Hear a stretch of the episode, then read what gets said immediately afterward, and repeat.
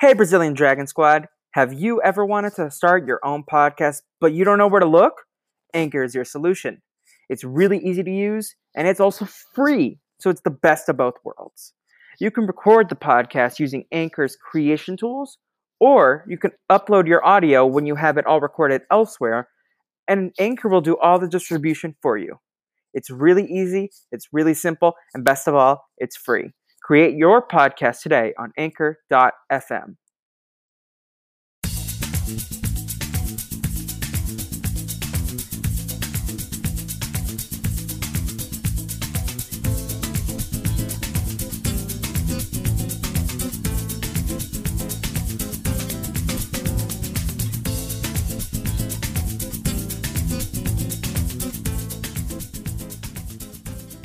Welcome back, everybody, to another episode of the Brazilian Dragon Podcast.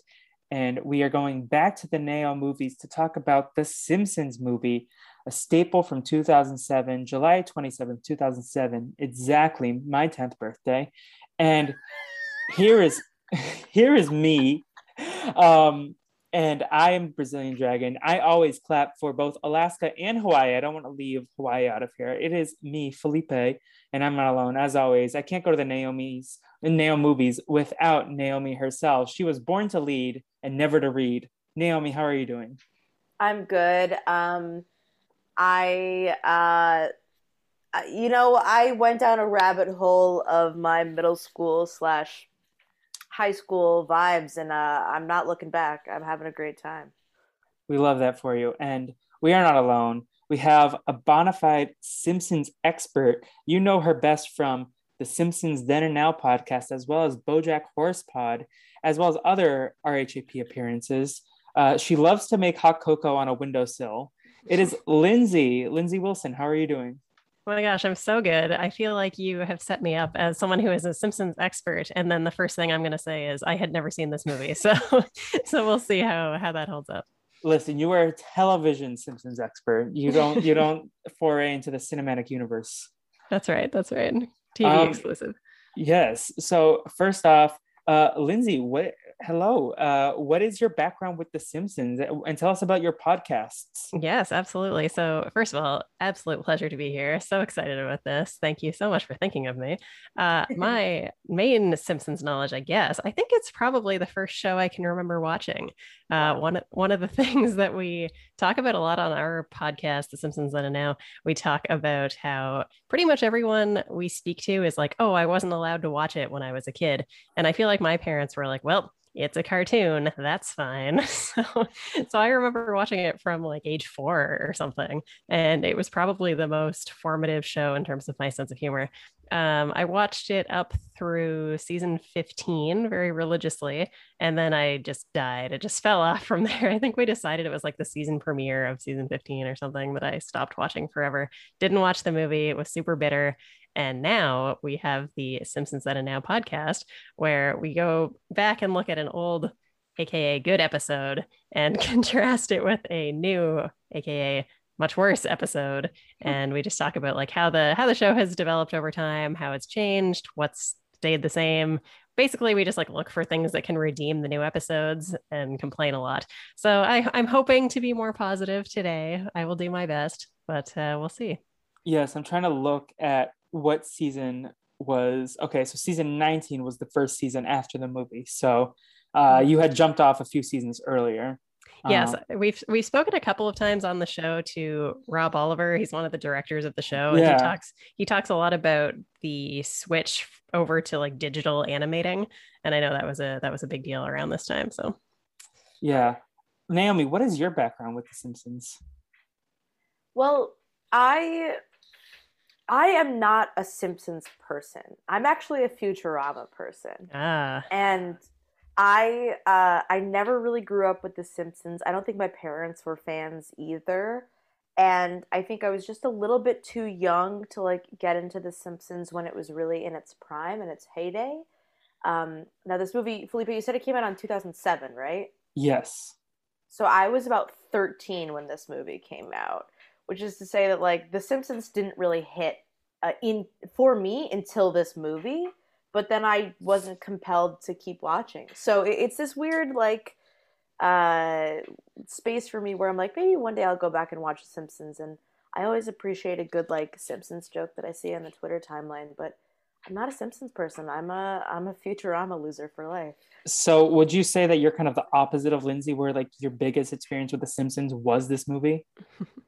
Uh yeah, I guess which is a very sad thing to say, but yes, that is correct. Wow. Yeah. Um, I'm definitely somewhere in the middle. Like my mom had the first season DVD, so I watched uh, Bart the Genius and Bart the General specifically a lot. those two episodes. Um, and then this movie I was like super excited for, and definitely probably because it was like the biggest movie that ever came out on my birthday and probably will ever come out on my birthday. Um, and I we were in Vancouver at the time, and I was like begging my parents to take me. Uh, and we went, we drove all the way to the theater, and then there was such a long line that they were sold out before like the line was even halfway done.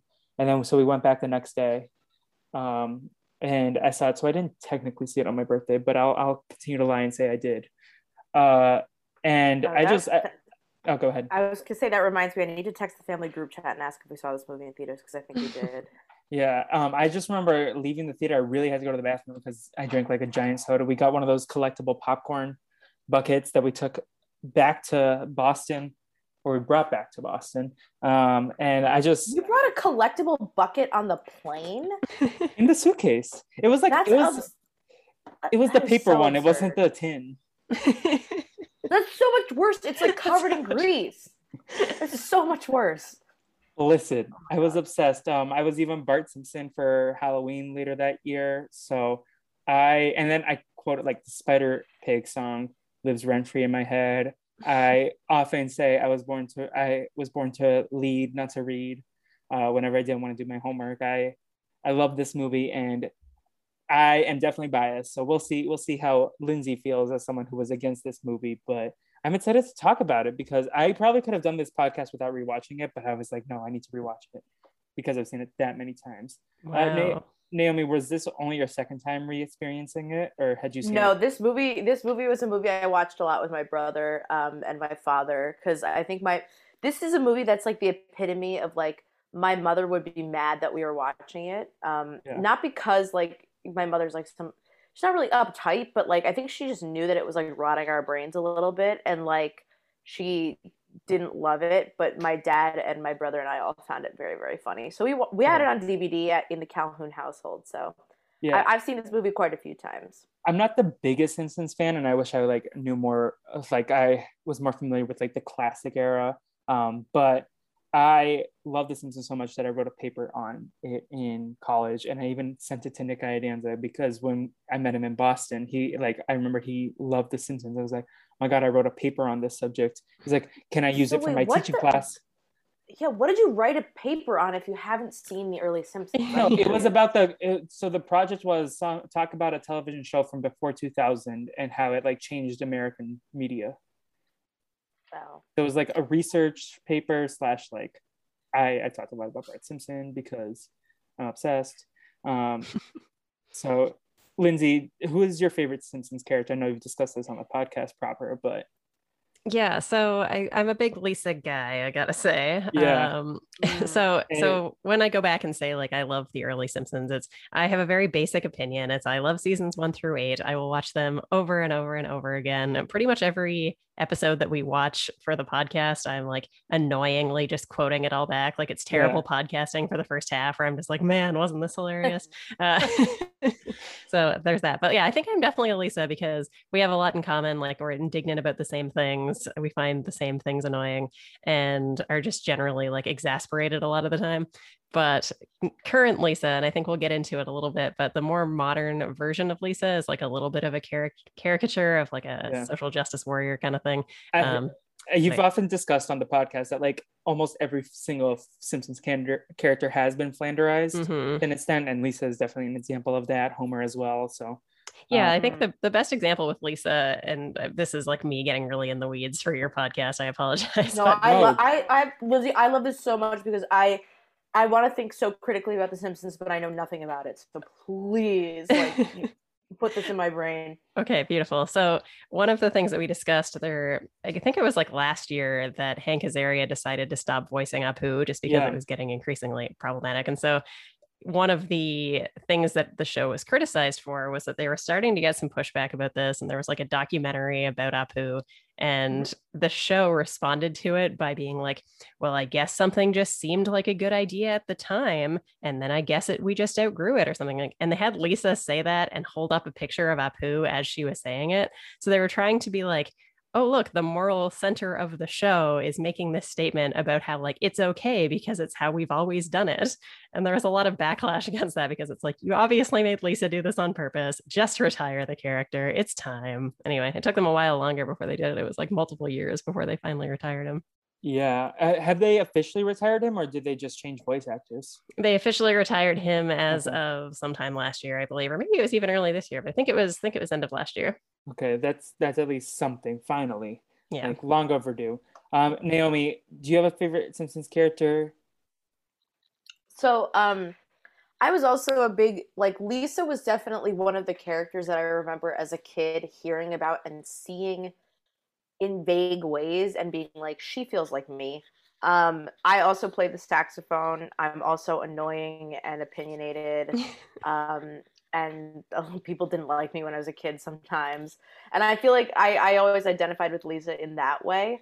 Um, but I kind of, I kind of love and hate Maggie. See, I was gonna say you're kind of you give me Maggie vibes because you're also Yeah. a queen.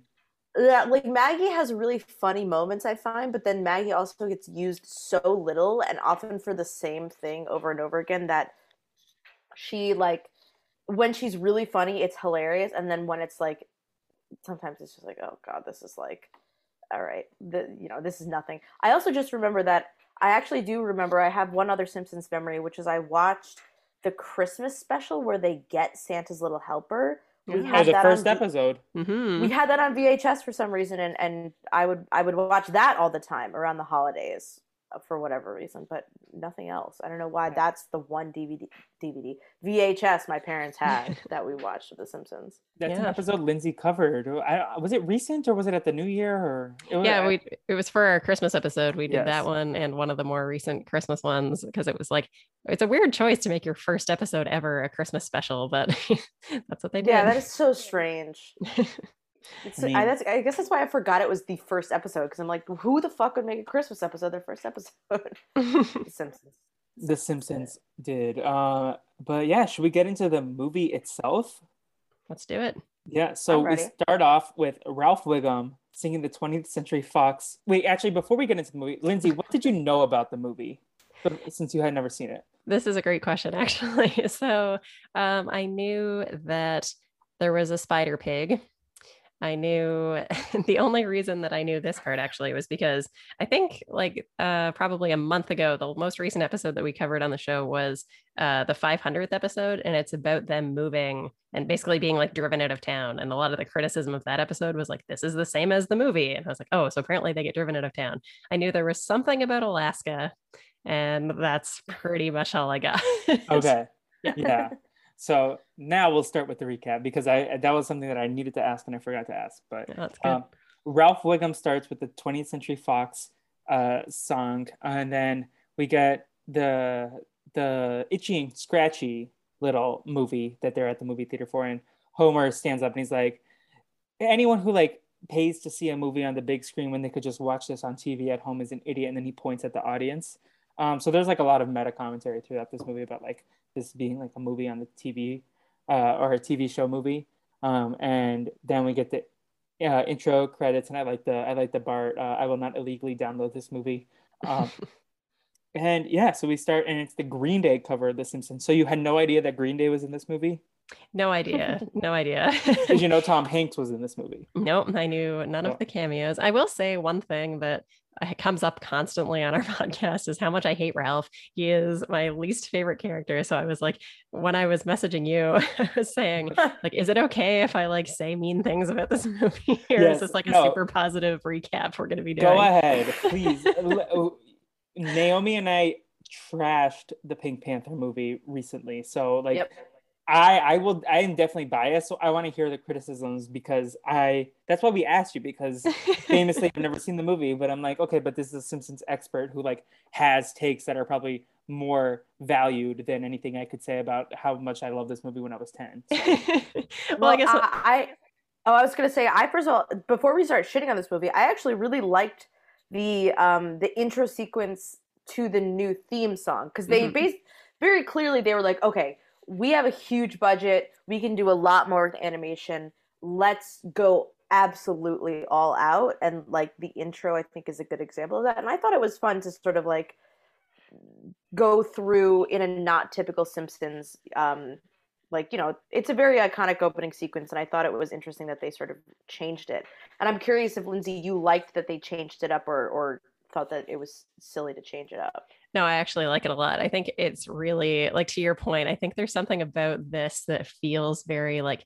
they did a good job of making it feel larger than itself. So it's not just like, oh, this is like an 88 minute episode of The Simpsons. Like it feels like an event. It feels like they really put a lot into it. Mhm. Um, one of the things that talking to Rob Oliver has done is it made has made me appreciate how much work goes into these sorts of like opening sequences and stuff. And so Mhm. I was definitely like, okay, yeah, we're, this is an event. They have decided to make this a big deal. I did hate that it opened on Ralph Wiggum doing the stupid singing, and I was like, oh no, I'm gonna hate this movie. I was like, okay, it's fine. Uh, so I, I actually liked it a lot that they changed up the intro. We had like only two scenes with Ralph in this movie, and that was one of them. So I Yes. think this like at least there wasn't a lot of Ralph in this movie for Lindsay. Yes, Um, yes, thankfully. But I did read that they were like considering making like a live action Simpsons movie or a CGI Simpsons movie, and I'm very glad they didn't. Yes. Um, what so it can be like that freak show the cgi charlie brown like oh my god what a nightmare especially in like 2007 2008 vibes. like Jimmy Neutron kind of aesthetic, Oh, but Hom- like- Homer Simpson. yeah like what a nightmare that would have been There's Yeah. a Treehouse of Horror segment that they did where they like briefly let Homer go into the 3D realm. And famously, Alex thought that like the show was just going to be a live action from then on. Yeah, I'm very glad that like I was reading that they they had even um before I forget the character, the guy who who's kind of like Saul Goodman in The Simpsons, like where he's like kind of like cuts corners legally. Um, what's his name? I'm gonna Google this, but he was like um This is supposed to have like a live action Tony McClure, maybe. Is that a oh, character? Fat Tony. No, not him. Not Fat Tony. The other Tony, Oh, Troy Well- McClure. Troy McClure. Sorry. He's the he's the actor, and then Yes. there's Lionel Hutz, who's the who's the lawyer. Yes. Okay. Okay. Troy McClure, like it was supposed to be like a live action prequel of his life or something. Oh my god. That was like an idea that they tossed around, but um, wow. th- that didn't happen. We ended up with Green Day playing a benefit concert for three and a half hours, and then they want to talk about the environment. And Lisa's very excited, but then they just throw like rocks and tomatoes at them, um, and they sink like the Titanic. Um, which then we go to their funeral at the church. And uh, stop me if you have any notes that you want to speak on. I'm just gonna go through like Oh, the I was gonna. I was waiting for you to look. Green Day dying was a very visceral memory for me about this movie, and like in retrospect, it's a lot less traumatic. But I just remember as a child being like, they like sunk into the dirty river. Like I was so sort of kind of fucked up by it, which is very funny in retrospect. How it's like really uh, uh, tame in comparison to what my brain was doing. Were you a big Green Day? Oh, go ahead, Lindsay. Sorry. I loved that there was a funeral version of American Idiot for them to Oh. like tragically play at their funeral. What a perfect joke! What a perfect good. joke! Yeah. Very good. Naomi, were you a big Green Day head? Oh yeah, absolutely. Uh, I was I was listening to Green Day really loud on the bus in like eighth grade to seem sort of alternative, um, and try and get the boy I had a crush on to think I was cool. Um, Did it work? I no, absolutely not.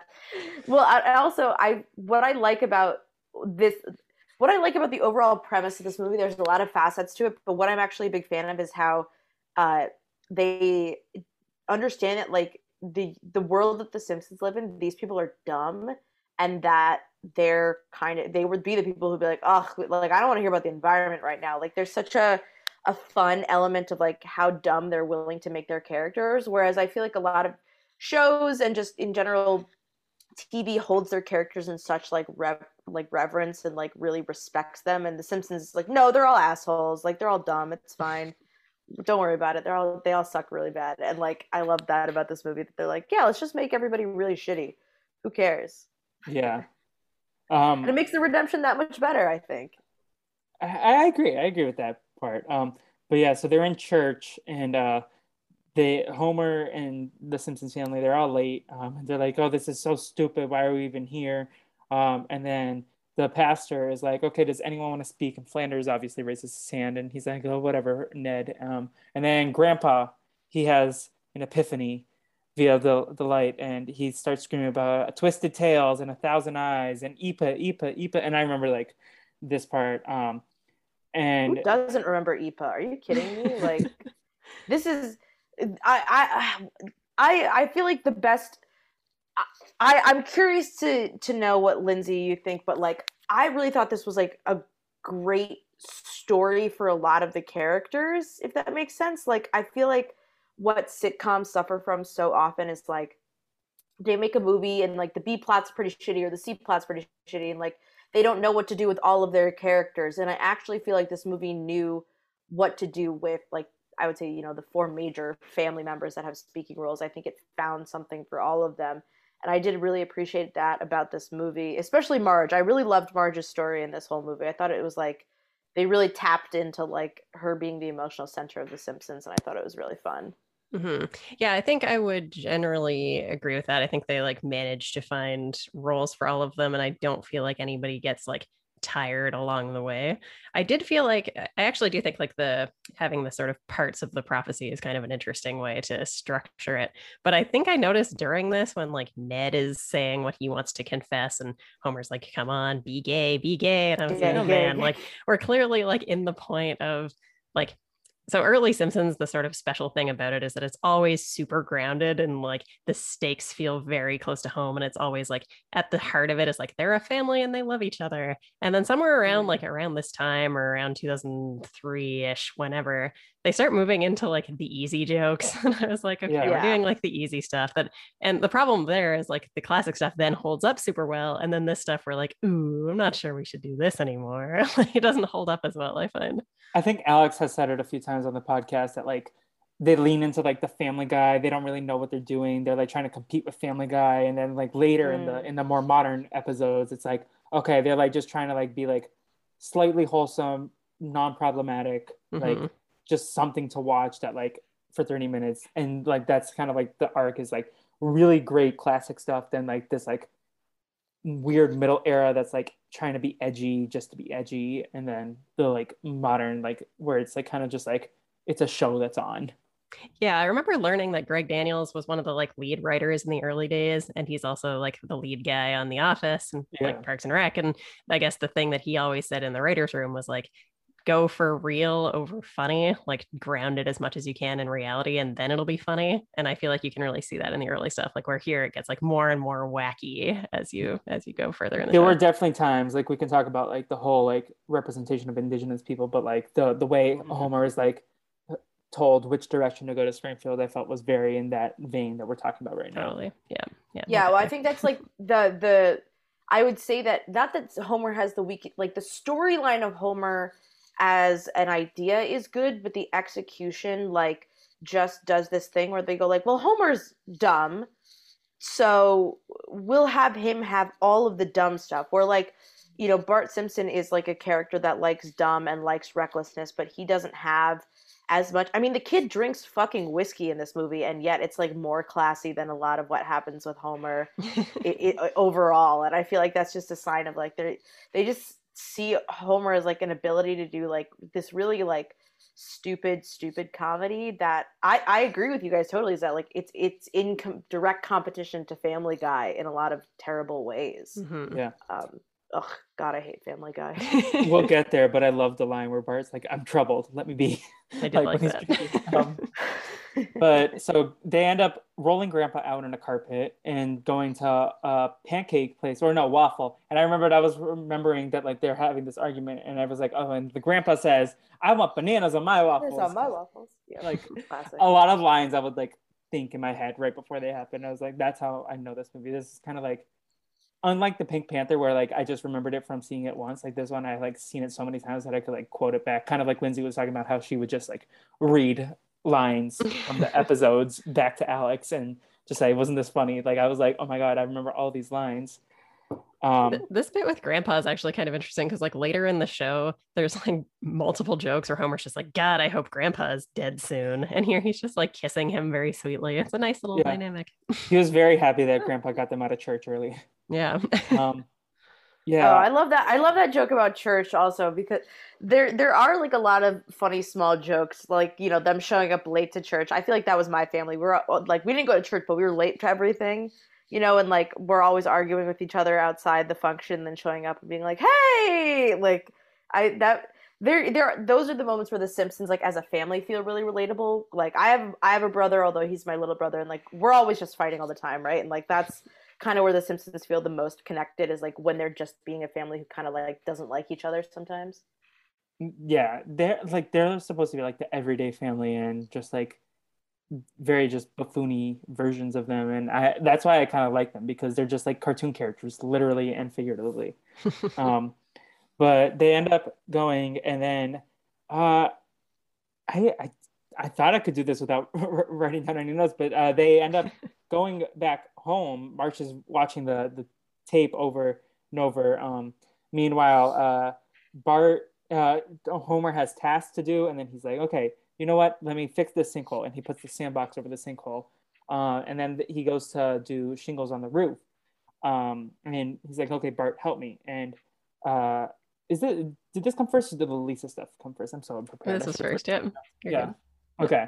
Um, but they're fixing and then they're like, okay, let's do dares. And um, so Bart climbs a telephone pole. Uh, Homer gets shot at by Bart with his BB gun. And then Homer's like, I dare you to race across Springfield naked on a skateboard. and he's like, well, the girls might see my doodle. And then uh, Homer's like, okay, he, you're going to be a chicken when you wake up. You're going to be a chicken when you go to, and then Bart just goes off. And wasn't this also like in some other movie around this time, like the a live action version of like sort of like a naked run around like with like all the different like things covering. I feel like Austin Powers did a yeah, lot of that. Yeah, yeah, yeah. like such an Austin Powers bit. Yeah. But yeah. I, like one of the things, and like I promise, in case your like listeners are like, "Who is this person who's just like such a dick about The Simpsons?" Uh, I promise I will be more positive in like the later part of the movie. I had like yeah, a couple, I, I, there were a couple things like, here. Sorry, yeah, this ahead. movie deserves to be like broken apart because I think it is both very good, but then in some places like very glaringly not good. And I think The Simpsons as a whole uh should should end like people probably i don't even watch the simpsons that much but i can just tell that it needs to end. And i feel like this is the this is the the boundary where we're dipping our toe into that y'all want to wrap it up now? kind of era yeah yeah well like so a couple things that i found like i found the beginning was like much weaker than later on like once they got settled into the story i felt like it was way better mm-hmm. but like here at the beginning where they're like on the roof and homer gets like a hammer in the eye and it's like yeah. that's something they rely on a ton in modern simpsons is like the gross out humor and that's super family guy right and then uh mm-hmm. ned when homer's shaking the roof and like trying to shake bart off and he's like oh won't that make him a paraplegico and i was like oh my god like if anyone needs to know what flanderization is like it's this this is the moment. Just just put this image in a dictionary. Yeah, exactly. like and like when Akiva came on the podcast, he was like, the, the sense I'm getting is like you have a Simpsons podcast, but you hate the Simpsons. so I promise I don't. It's just I have a lot of like You just love the, the early Simpsons. I just love the early ones so much that it makes me like a real jerk about the later stuff. So I promise I'll be more positive later on, but no, but just like those. that's like that's kind of like me with like Survivor as like we are all Survivor fans. It's like my god like the early seasons were so much better and now they're just like too like focused on idols and machinations. And like i mean lindsay you talked about africa and you talked about panama so you clearly love the old seasons too. Mm-hmm. and that's like me. I'm like focus more on the characters and not on the twists. And i don't know if naomi can relate to this as a, a producer of an lrg but it's kind of like that with a lot of shows i feel like. You're, you're you love what you grew up, grew up with and like what you grew to love. And then totally. the later seasons just all feel like kind of bastardizations of the same show. Yeah, no, I think that's very, very, that's a good call with the like Africa and Panama too. Like, uh, definitely there's a lot of nostalgia involved. And like, I can still go back and be like, oh, classic Simpsons, so good. Yes. And then it just makes me bitter about the stuff that, like, now that I'm old and bitter, I'm like, yeah. I don't like these new things that young people like. yeah, I also think that it's like, I think part of the, the reason that we do this podcast is like, because Felipe and I both are in like the entertainment industry as a whole. And like, I think a big part of being somebody in this industry is like looking at what other people produce and saying like well what what could i change how could i make this better and you know sometimes people really nail it like i think like the first two seasons of bob's burgers are like pure gold but like mm-hmm. i haven't watched in a long time and you know you think about the ways that you can improve the storytelling or change things because people get so set in what they know it's the same like I have a lot of sort of gripes about like SNL, for example, and like I think it's because they've just been on the air so long and nobody challenges them anymore, right? Nobody gives them any sort of like feedback of like, oh, I don't think this would work, and there's no creative pushback, and um, I think it's it, I think it's worth pointing out a movie's flaws to recognize when movies are really really good and when they're really hitting you know they're hitting the nail on the head and then other times to say like well this is where movies can improve and we can think more critically about movies that we still absolutely love because uh, Spider Pig will never die. You know. you know who didn't hit the nail on the head? Oh my god, Homer. oh boy. Yeah. Um, uh, but well also, played. I think I think Bob's Burgers is having a movie coming up soon because I know Will's been talking about that. So um, I'm excited to to see what he thinks of that. But uh, yeah, so they they have that, and um, I'll circle back to getting Spider Pig. Actually, no, let's just get Spider Pig now, and then we'll go to the Lisa stuff. Well, we have to. I think the I think the big part about this this early scene is like it establishes the storyline of Bart yes. hates Homer as a dad, and again, I think this just goes back to like real life. Like sometimes your parent is an asshole, or like you don't you don't think you're being treated or respected as like the child of this person, and I love that they really utilize Flanders as like hey, this person actually is a very good person and like cares very deeply about not only his own children but the people he's around. And it's like a great storyline, especially incorporating Flanders into it as a whole. I think is like a perfect foil for what Homer is doing. Yeah, yeah exactly. Oh, go ahead. There's a there's an episode in like season eight or something where Bart joins the Boy Scouts and he like doesn't want Homer to come on this father son thing because he's very much like, oh my god, Homer is terrible. He's such an asshole. And like Flanders really fills that role in that episode as well. And there's like big competition between the two of them. So I thought it was cool that they kind of bring that dynamic back because it is an interesting one. Like, can you imagine having Homer as a dad and then like seeing Ned? it's just such a juxtaposition, right?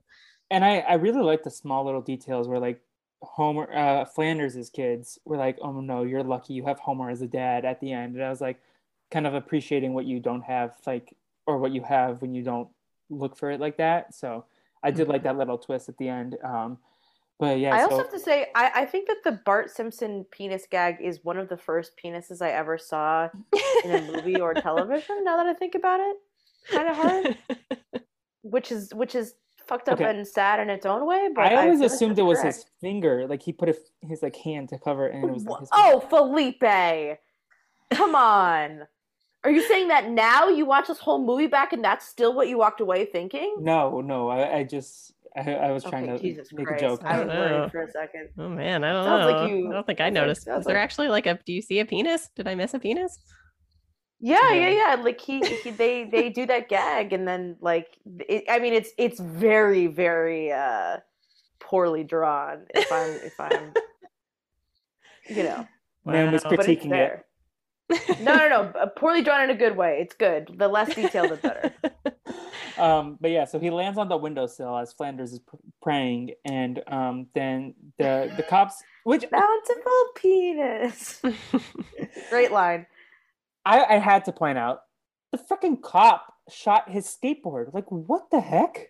Like, yeah. So this is a thing that we've been noticing, especially in the last year, just with like so much of this discourse around like police behavior. One of the things that we've noticed is like the cops in this show are not afraid to pull a gun and it gets shot like pretty much every time Chief Wiggum's on screen, someone's going to get shot at. And often he is shooting at children. Yeah. I mean, even later in the movie, like he's eating donuts off the holster or off yeah. the gun and yeah. like shoots like Naomi, we should we have to stop covering movies that like talk about cops because I was not prepared for how much cop discourse would ha- be at the Naomovies. This this these two films. I wonder if uh, I wonder if Stuart Little has any cop content in it. Oh my god. um, but yeah, no. So he he literally shot the skateboard and Bart goes flying, and then they like chain him. They don't even give him any clothes. Like, if we need further examples of why the cops suck.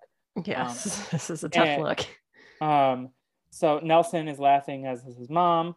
Um, that's his name, right? Nelson. Mm-hmm. Yeah, Nelson's probably my second least favorite character behind yeah. Ralph.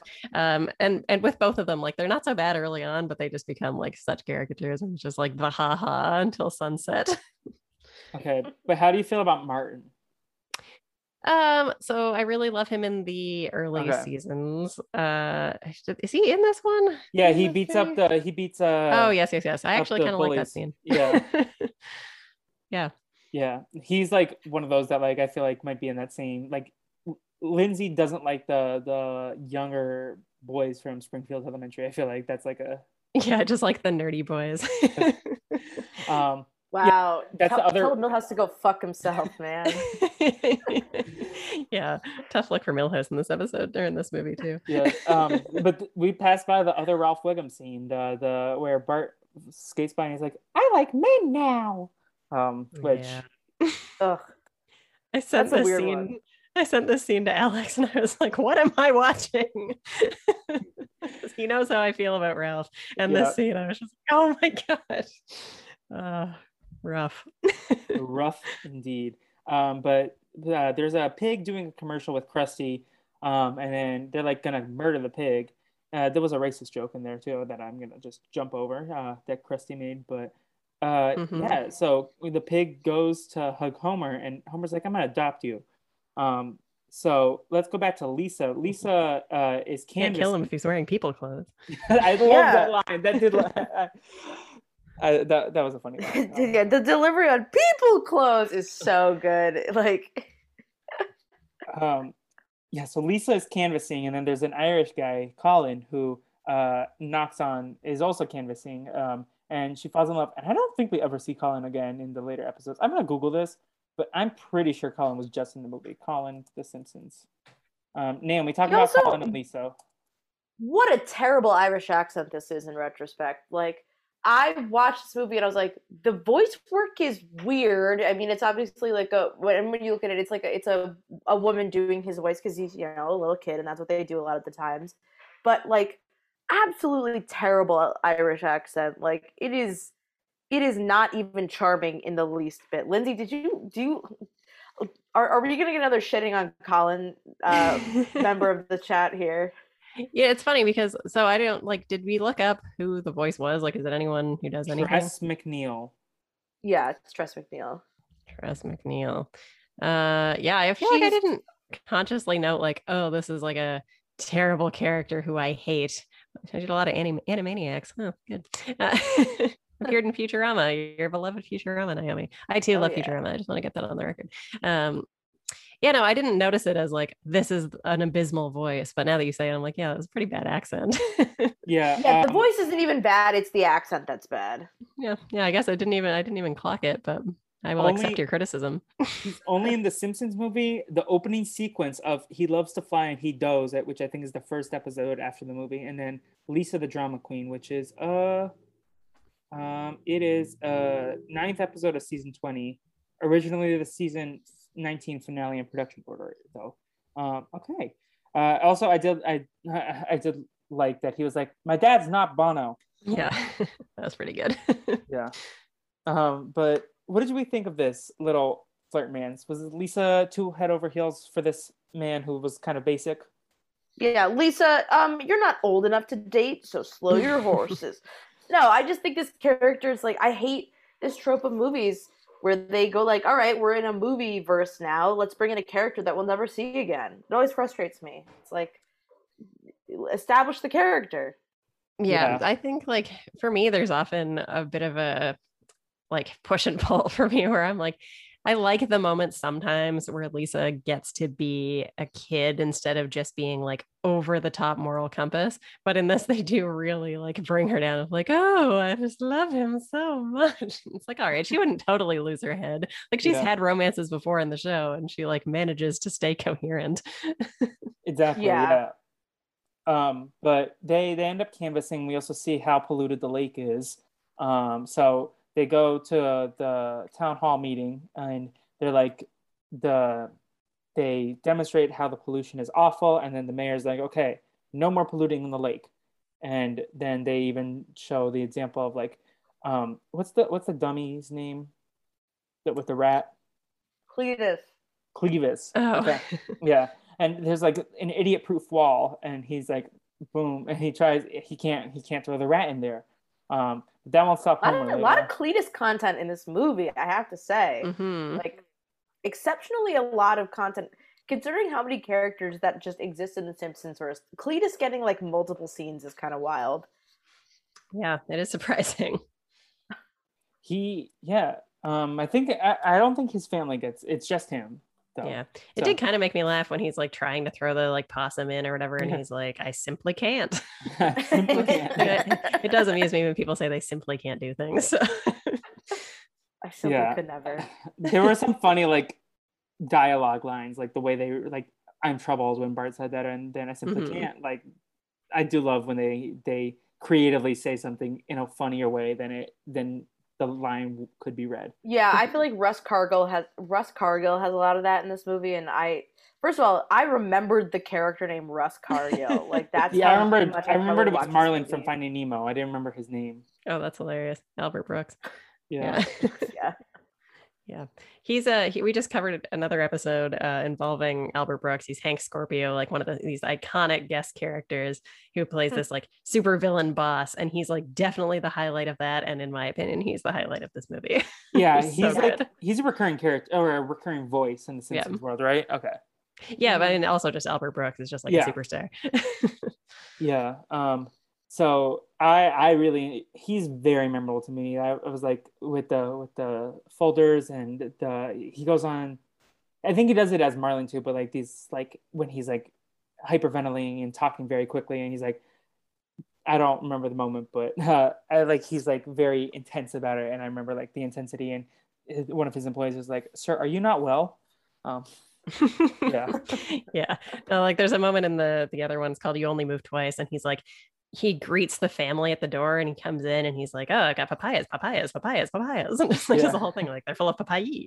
he's like his intense energy is just amazing. It's so good. I I think he's such a great voice actor. But uh, we Mhm. we go back. Um, so now the pollution setup is there. Uh, Homer brings home Spider Pig. Marge is freaking out because the twisted tail is part of the prophecy. Uh, and then uh, Lisa's gushing over Colin. She even says that like she loves him and that he listens. And Marge is like, uh, "Listen, you had got to appreciate that now because men are trash, basically." Most important thing is that he listens to you. Yeah. Um, and then she's like, then she looks up. She's like, "How do the spider tracks get on the wall, or the pig tracks get on the wall?" And Homer does the question. on the ceiling, Felipe, on the ceiling. on the ceiling. I'm sorry, Naomi. Do you want to take it from here? Describe your favorite scene in cinematic history. Correct. Um, so I if Spider Pig was a moment. It was a cultural touchstone for 2007, 2008 for me in middle school, and I feel like when you if you say the word Spider Pig, like everybody who anybody who's a millennial knows what Spider Pig means at this point in time, and the song slaps. You know, that's the kind of shit that like my dad would be singing like years down the line because it's so stupid, but it's so funny. Um, Homer Simpson has a pig uh, upside down, putting his little hoofs against the ceiling, and his his name is Spider Pig. Does whatever Yeah. Spider Pig does. And let me just respond to John John's question. Like, did did uh, Spider Pig inspire Spider Ham from the Spider Man series? And uh, unfortunately, no. Spider Ham existed in the comics since 1983. A quick Google search tells me. But if you do Google his Wikipedia page, the Simpsons movie is listed in like notable works or whatever. um, so, Lindsay, what was it like finally seeing Spider Pig on to, uh, like in action? yeah, it was like the moment that I knew about. I have it highlighted here. This was the only thing I knew about in this movie. um, I think there was a moment like very much around this time on Family Guy where Peter is like in a Spider-Man costume going like na na na na na na na na na na na na na Spider-Man. Um, so I think I was like not 100% sure which one was which, like if this was the one that had like the Batman Spider Man combo, or if anyway. So that was really all I knew. It was fine. Uh, I have no huge complaints here. I did really like Homer brushing the pig's hair at one point. So like I I, I find this pig charming. Were you aware of Harry Plopper or no? Not even a little bit. Okay, no. so that was at least a blind side, probably. Yes, hundred percent it um, was. So yeah, Marge is like, "What are you doing with the with the pig's um with the pig's waste?" And he's like, "Yeah, I put it in the silo and I kind of helped with it." And then Marge's like, "Okay, you got to go get rid of it because it's overflowing and it's nasty." So he takes it to the to the um what's the what's the word that like the dump the hazardous waste facility. Mhm. And yeah, well, there's also that great like scene of like Homer with the the monkey and the cymbals playing in his head, and then like that that always that was something I remembered a lot. But like just pig crap and a and a, a little goofy looking pig drawing that Homer puts on. Like I do think that for all the Simpsons movies sort of has that are jokes that are kind of like like toilet humor and stuff. Like there are pretty like the baby game that Bart is playing in church that like Maggie takes away from him. Like there are some funny sort of like more rude or sort of like blue humor jokes that are like yeah this is just funny like a silo that says pink crap on it is hilarious to me and i don't know why but it is make that your new Twitter header um, instead of that the nighttime frog. No but I'll, I'll take a screenshot of it and tweet me um, yeah, so they Homer then uh, Lenny calls and is like, "Yo, Homer, you got to get down here because they're they're giving out donuts like hotcakes."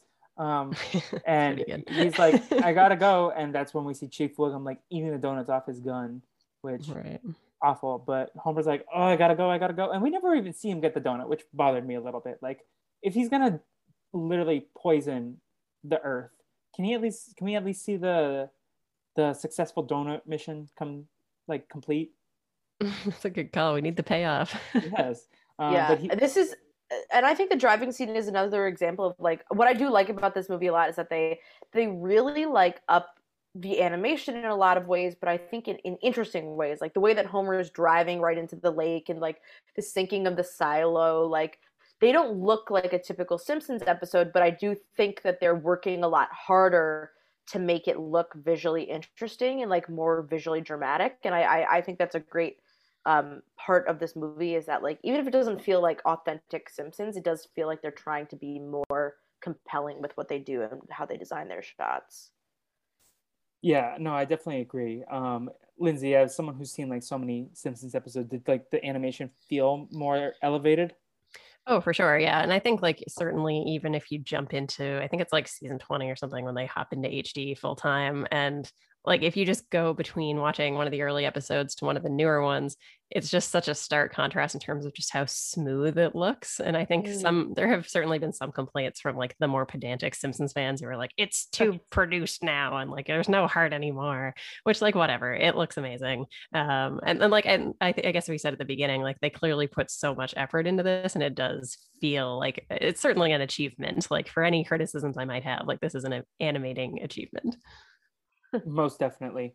Um, so yeah, so Homer dumps the silo and then he's like, drive, drive, drive, because uh, Spider Pig's in the front. He's like, oh, I gotta drive there. Um, I and love then your delivery on that. Spider Pig's in the front, obviously, as he would be. I mean, I bet Spider Pig is probably like if they ever did a Mario Kart of The Simpsons, they probably have, or if they haven't, they probably should.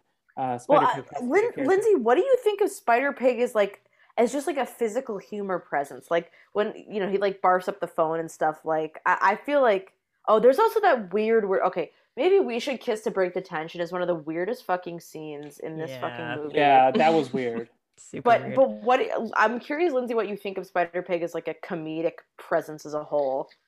yeah, I don't have a problem with him. I think he's good. And like, I like when Homer is fond of things. Like, that's when he's at his best. And I think the episodes where I always have the biggest problems with Homer is when he's being an asshole. Cause I'm just like, no, no, like, go back to being a nice guy, please. Like, show us some heart. And I think when he's just like delighted by a pig wearing clothes, like, how can you argue with that?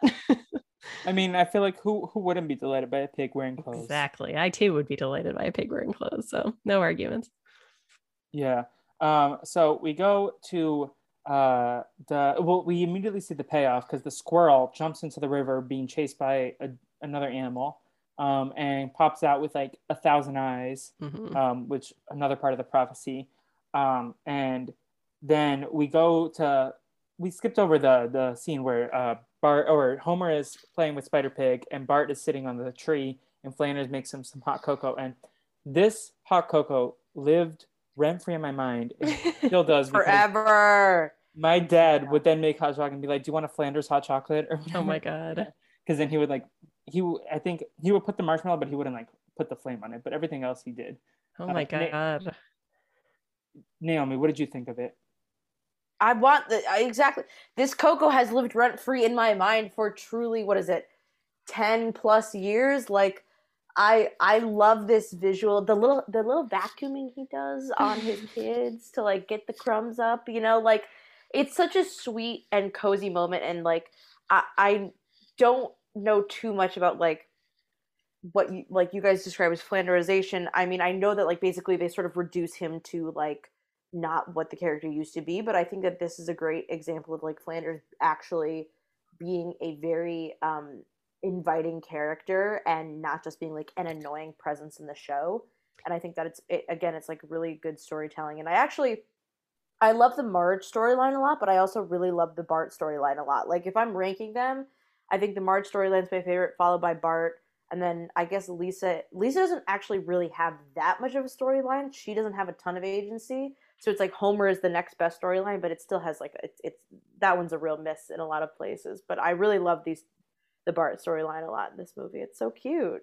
Well, and to that point, like I would actually argue, apart from the like paraplegiarino or whatever, uh, this is actually a movie where he's fairly not flanderized to some extent. Like he's actually just being a nice guy and like a good Mm, neighbor and like being kind to a kid next door. Where like when we say he's flanderized, it's normally like he's just constantly talking about religion and doing the like diddly doodly stuff all the time. Whereas here, like he Yep. actually does have way more of a character going on, and that hot cocoa looked amazing. I loved Bart like sneaking it over and going like, "Oh my god!" Yeah.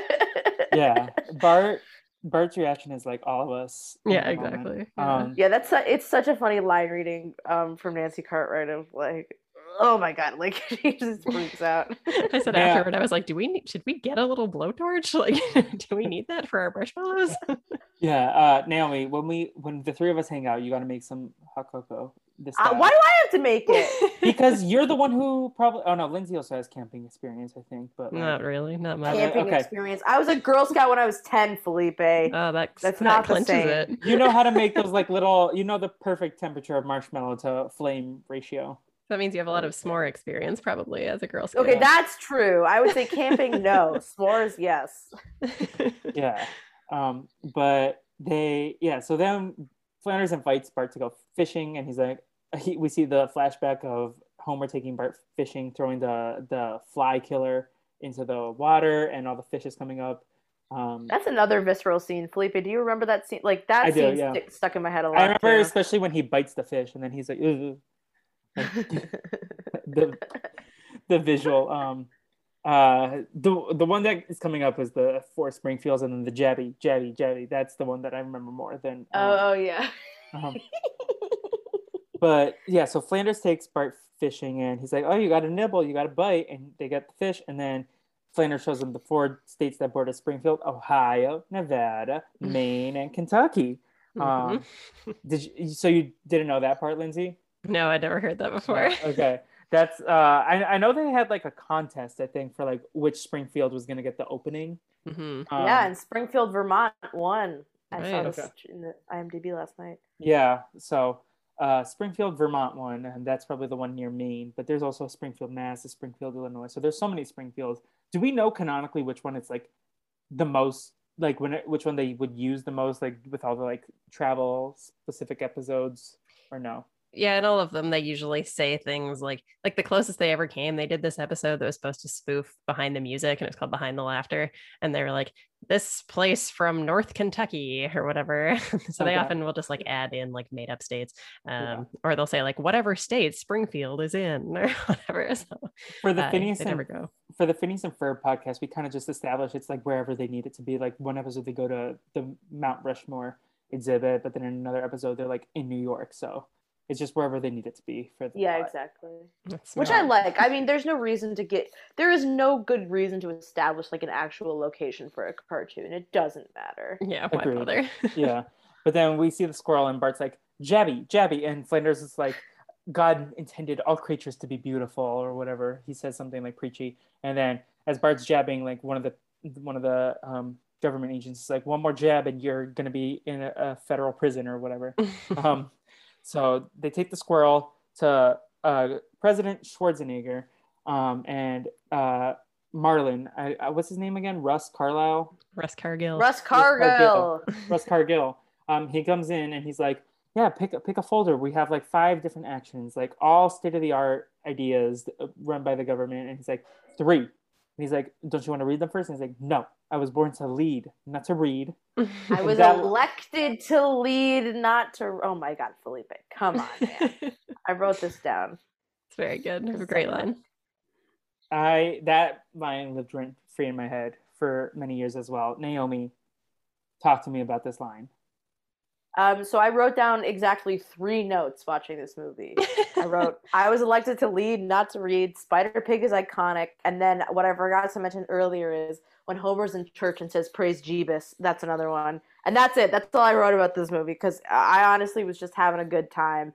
Um, and like this Arnold Schwarzenegger as a president joke is so funny. The whole idea that like EPA, like EPA is like the least powerful government agency and like Russ Cargill's on a power trip, like there's so much sort of goofy stuff in this movie. And then i think uh, to top it all off the funniest possible thing is that like the dome like stephen king like kind of accidentally made this idea up at the same time. And like it was this weird thing where it wasn't actually really a parody if i'm if i remember correctly but then it like unintentionally kind of became a parody of stephen king. I like i love that about this movie that like they weren't really trying for that but then it kind of exists uh, you know like that sort of weird parallel thinking. I love that about this stupid dome idea. Yeah. Um honestly like this movie like hit differently with this viewing because of the pandemic and everything like them being trapped in the dome and like the 90s like it's obviously a different scenario but it definitely like was weird watching it with all that context now of like what we've lived through and uh but I still love the movie like whole wholeheartedly as Derek F would say um uh so we we get the dome they put it over and then everyone's like upset. They try to break it um and we find out that maggie the sinkhole on the sandbox can like she can get out of the dome but everyone else is stuck in there uh and they go there's no botox there's no uh, they're running out of electricity um all this uh, running out of gas and then they end up going finding the pig silo in the lake and it's Homer's like, ha, they'll never they'll never know it's us. And then they turn around and says, return to Homer Simpson. And the mob comes in. Yeah, I- the moment with Kent Brockman when he's saying like, "Oh, there's no Botox," and then his face just like completely melts. That's one of the things that they just do all the time in these modern ones, where there's yeah. like, there's an entire episode where Sideshow Bob like like transplants his face with someone else's, and oh then my like god, the that one transplanted. I've seen that one. That nightmare fuel. Yes, and then the transplanted face just like keeps coming off. Like it's uh, it's very weird. So Sasha like Bob wasn't in this, was he? No, yeah, no appearance from Sideshow Bob that I can Yeah. recall. Yeah. So, but yeah, so I, don't- I don't love that stuff, but like, I did enjoy that they're like, okay, like nobody watches this channel. Don't worry. Mhm. Like, no one's going to know to come after me. And then Lisa comes in and she's like, I hate you. And like I think them escaping from the dome is one of the more memorable scenes like of the whole movie for me. Like because like then Homer goes to the window, he's like, they don't even know where we live. And they all turn around and then he's like, Where's it? Like, get the family, where's grandpa? And grandpa's like, I'm part of a mob. yeah. Oh, and the chain. The, first of all, the chainsaw bit. That's iconic. The like, you know, making the chainsaw noises. But also, I have to say, a weird turn of events where like they keep you know homer keeps saying things like they're gonna take you guys. And like no we just want homer. But then there are like five nooses and it's like wait a minute hang on. I don't know what's going on anymore. Like but it's a very weirdly violent sort of set piece. But i do think it's funny like again it just goes to show like how kind of dumb like the citizens of springfield are um in in the context of this movie. And then like Homer absolutely iconic is Homer trying to get through the um the sinkhole and flipping them off and then getting stuck. That's another iconic part of this movie. Yeah.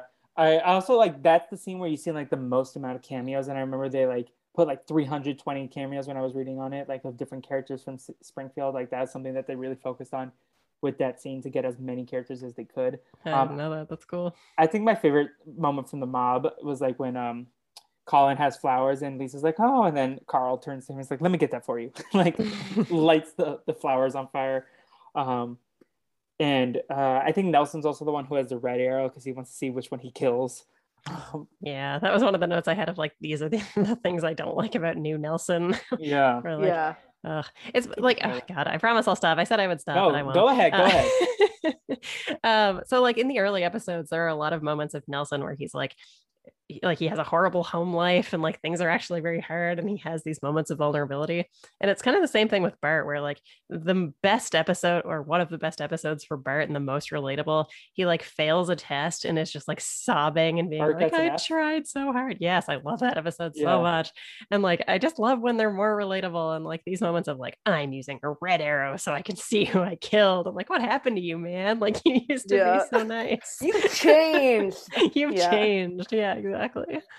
Yeah, but Flanders helps him out. He he he is like, "Oh, your dad would do," and Bart is like, "No, no, he wouldn't." Um, uh, so yeah, they they race across, um, and uh, Spider Pig betrays Homer in this moment. Like he knocks the little thing off, but um, oh yeah. I don't think we see Spider Pig for the rest of the movie after that, right? I don't think so. Yeah. Just to circle back one of the, I did like the dome like line when like the dome falls over and he's like dome and but it's like a dome like as the as the parody but uh, they end up getting to the treehouse. Maggie's like let's go to the sandbox and Marge is like no we'll play later and they all just Maggie shows them what's up and they all jump in and then Homer goes in slowly. He's flipping everyone off and then they're like let's claw at his head and that I remembered that part um and then the I don't think oh, I think what something that we need to bounce back on very quickly is the Spider Pig song because uh, we I don't think we actually talked about the like the song song. Yes, do you want to sing it Um, for us, Naomi? L- no, literally written by Hans Zimmer. Like that song haunts my nightmares because that is a very spooky sounding song. I have to Mhm. say. Wait, but we're talking we're talking about the one like when he's in the like when he's tripping, right? Does he have it when he's tripping, or does he sing No, it 'cause he does the he does the regular one when he's on the wall, like Spider Pig, Spider Pig. But then there's like the spooky version, which is like when he's tripping and he's like uh, when the trees are slapping him. oh, does it really occur that late in the movie? Never. Okay, I just wanted to make Yeah. sure that we didn't. I was like, bro, You're not talking gonna- about the original one where he's just like holding the pig and he's like, No, I was like, bro, people are gonna rip us to shreds if we don't talk about this that song. But I'm okay. I'm a little too early. Hang on, we'll get to it later. Never Yeah. mind. um, Moving on. Yeah, no. Uh, Marge also grabs the wedding video and cleans a plate. Um, before I hate leaves. that she cleans a plate. Oh my god. I hate that joke. I hate Yeah. that so much. Yeah. Ugh. but she grabs the wedding video. They they end up they're on the run. Um, Colin says goodbye and writes a little song for Lisa, um, which was not that special. Lisa, I'm sorry. Like have have better taste. Um, but so basic.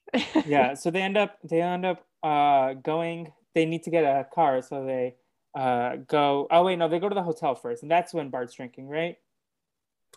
Yes. Like, Yeah. The, there's the, the they have the yeah, moment here the where hotel, yeah. they, Yeah. they need to escape and Russ Cargill stops them, and they're like, that's the moment where they get the thing where it's like, you're going mad without p- mad with power. And he's like, of course I am. You ever try going mad without power? It's boring. No one listens Yeah, to that you. that's what I was thinking about. It. Yeah.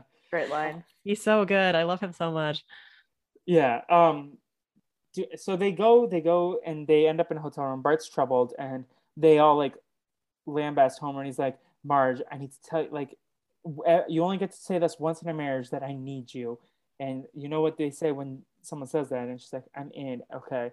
And they decide to go get a car from this. Uh, that like he's like America. It's this great place where all the you can get money in different ways, and they go to this carnival uh, where they do the motorcycle thing. Ten dollars. They only have ten dollars, and Homer succeeds because Lisa coaches him, and the guy gives him an extra chance. So, uh, Naomi, what did you think of this all?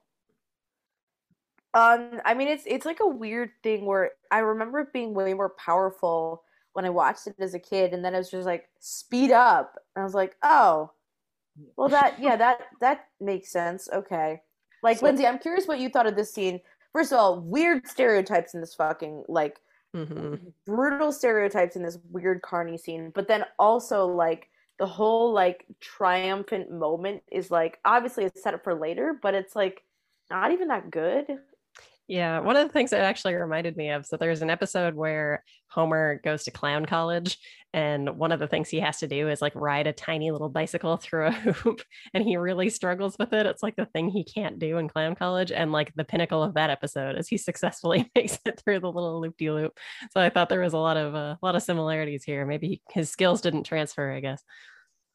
it, yeah, it was um that scene stood out to me like this the sequence of scenes that come up like I remembered them all individually, but I didn't remember what happened what because I, I remembered the scene where they're in the in the 7-Eleven basically when oh, yeah, Bart classic. imposters them. Like I remember jerky, that much earlier. Some beef jerky. Yeah. Is that your Marge, Naomi? Not really. That's pretty good. yeah. Um, but yeah, so they get the they get the truck and Homer's like, let's go to Alaska. So they they end up stopping there and Marge gets anxious because the cop car pulls in and it's just uh, two two uh, gay cops, and they go make out near the motel. Um, and that was like kind of a diversion of the expectations. Gay rights. Yes. Um, yeah. So Bart and Marge are in the hotel, and she's like, "Bart, you're 24 hours sober," and he's like, "Yeah." And he's like, "Are you sure?" And he's like, "Watch me." And he slingshots Homer's hot dog. Um, and then Homer had another hot dog in his pocket, but they they Marge sees their wanted poster on the wall because they are fugitives, um, and Bart as she asked for lots of beef jerky. Naomi, do you want to do it again? no, uh, but what I have to say is that like I, I there is this weird part of the story where it's basically like Russ Cargill's trying to hide what they're going to do to Springfield, but then it feels like if there was a giant dome placed over a city, like surely somebody would notice. Like it is this weird story element of just like they're trying to hide that Springfield is going to be like kind of like polluted and, and cut off from society um, and then the government's doing it i guess but like it's not fully feasible in any way but i do like russ cargill as a villain as a whole because he does feel very um like like later when we see like the government found someone like there are a lot of great sort of like the government sucks jokes in this movie which i was surprised in retrospect um, so you're saying that the government thinks they can get away with things that they actually can't Sure. Yes, Felipe. um, Lindsay, I, want to know what like Lindsay. I want to know Lindsay what your feeling is on like all of these sort of set pieces. Like the there's a lot of I feel like emotional beats as well as comedic beats. Like Bart telling Homer that he wished Flanders was his dad, and then like getting choked out while going like diddly diddly. Like I feel like there's a lot going on in this scene. Yeah, definitely a lot going on. I think that Homer and his kids' dynamics are some of my favorites. Like, especially Homer and Lisa, I find really compelling in a lot of episodes. This one, uh, I think it's interesting how he's like, oh, I wish Flanders was my dad. And I think the payoff at the end of the episode is going to be pretty good. But I do think it come it's a bit weird how they frame it of like Bart is 10 super wasted because he misses Ned. like it's a little weird. but yeah. yeah, I do like the the payoff in the end. Like even if this part's like a little bizarre how they execute it, I think the payoff is good. Yeah, I, I agree with that. Like they, they, there's like some weird comedic moments that still make me laugh. Like when Bart's shoving the photo of Flanders in his face, like howdy doodly, howdy doodly. Yeah. um, do do does Bart get choked out a lot in the show itself, or is that just like mostly in the like? I don't remember like that happening a lot in the episodes, but I do remember like Homer being kind of an asshole. Oh yeah, Bart gets uh, he gets strangled just constantly, especially yeah, in uh-huh. the very very early episodes. That was like a whole thing of him strangling yeah. him. I feel like it actually doesn't happen as often now, but there's like a Treehouse of Horror episode where Homer strangles him and his neck just like gets longer and longer and longer and turns into like a coil almost. like it's very bizarre. yeah, some of my Simpsons memories are like real clear, and then some of them are like super fuzzy. So I mm-hmm. appreciate having uh, an expert here. No, I Um, feel like your fans are gonna be like, "This is insufferable. Make her stop." No, no. Listen, we don't we don't come to the Naomovies to like celebrate every single plot detail. We come here to like critique. Um, I, I'm I come "Let me here to tell you shit on movies and eat popcorn, and I'm all out of popcorn. Like, Yeah. if you thought this was like we were like lambasting this movie a lot, you should have listened to the Pink Panther where we were like, this movie sucks. Oh, listen, listen to me call a bunch of tween girls the c word in our "Stuck in the Suburbs" episode. Iconic. Wow. I did bleep it out for for the the children ears. that listen. Yeah. Yeah. Sensitivities. for the tweens themselves. Um, yes. But yeah, so we can like fast forward. I did love when Bart drew the the people, and it's like they're right there, and it was Mhm. the other family. Um, so yeah, they they end up. I, this really has always bothered me. How do they drive to Alaska? Did they go through Canada? Like, did they get on a boat? Like, I don't. I, I that's always confused me. Except if unless Springfield is in Alaska. Which would Good be point. Yeah. yeah, I think they must go through Canada, right? Yeah. Yeah. Okay. I have to. That's always what I assume. But Yeah. they get there. Uh, they they are given a hundred thousand no a thousand dollars for arriving. Um, and there was like because then uh, you allow us to drill oil because Um, fracking. fracking. Because yes, fracking. because RuPaul's here. Mhm. RuPaul, everybody. but uh, yeah, so they go, and this is one of my favorite sh- scenes. Is like when Bart's like angry and petty clapping to try to cause an avalanche, and Homer's like, "Lisa, why are you not clapping for Alaska? Clap for Alaska." and she's like, "Okay," and she, like the snow falls. But there's also the the weird Disney sequence. Um, I'm sure you both had thoughts on this, where the animals come and help them. Um, yeah, Get ready for sex. Yeah. se- Get ready for sex. Lindsay, I'm dying to know what you think of this moment. yeah. So, uh, yeah. So I think it's like super bizarre and like the whole premise of it is pretty weird. But like, this is one of the things where like the conversations with Rob have made me appreciate like the animators love doing this kind of shit. That they're like, oh my God, it's so different and fun. So like, I, d- I Yeah. do think it was well done and it felt super Disney. Like, I mean, now that Disney owns them, it's like particularly notable. I it's a good send up, I think. Yeah, no, so I definitely remember. So this was the first thing I ever watched when Disney Plus launched, um, this movie, and I remembered it then, and I remembered it now. But the line where Mickey's like, "I'm the mascot of an evil capitalist corporation," like, Yeah, Bart Bart pretends to be Mickey Mouse. Yes. and I just Got thought it was so ironic that they actually own The Simpsons now. It's like so funny that, um, but yeah, so the it this scene was like very, very interesting. Like even the animation style, I feel like they like Disney-fied it slightly with the like Mhm. the animals and even making them a little more. Um, Right. Yeah. But but I also think at the end of the day, like you do need like the the what's her name? Uh, like Marge and, and Homer need to have like this loving relationship, and I know that I've seen a couple of the episodes where like their their love for each other is very established, and it's like part of what the core of this movie is is that like Marge is making a very heartbreaking decision, and like with that you have to establish like how much they both love each other and how much he drives her crazy and i think this is a good scene for sort of setting that up um, Yeah. and showing that like marge does care about him very deeply um, i do think the joke like the joke like just lasts long enough i feel like if it was like 10 more seconds i'd be like this is too much and i want to close my eyes and run away That's a Um, good but. I, do, I like those animals. yeah yeah yes Um, cute animals though good drawings Yeah. Mhm. So Lindsay, like I have to imagine there's like so many episodes where Marge is like on the brink of leaving Homer, right? Like that happens all the time, right? Oh yeah, all the time. Okay. Yeah, yeah, yeah. So this is Um, new so it- ground, but yeah, no, there are definitely episodes where it's like comes extremely close or like that she actually does leave or she like kicks him out of the house and there's always this like very emotional reconciliation at the end. I think there's like a new episode that I haven't actually seen, but I think there's like a modern episode where they actually briefly do get divorced or separated or Oh, something. wow. Um, and then they get back together. There's an episode where Homer divorces Marge so that they can get remarried properly. Like it's all, it's it's definitely a thing that happens. all the there's one he goes to hell, right? After like being like kind of Oh, there- right?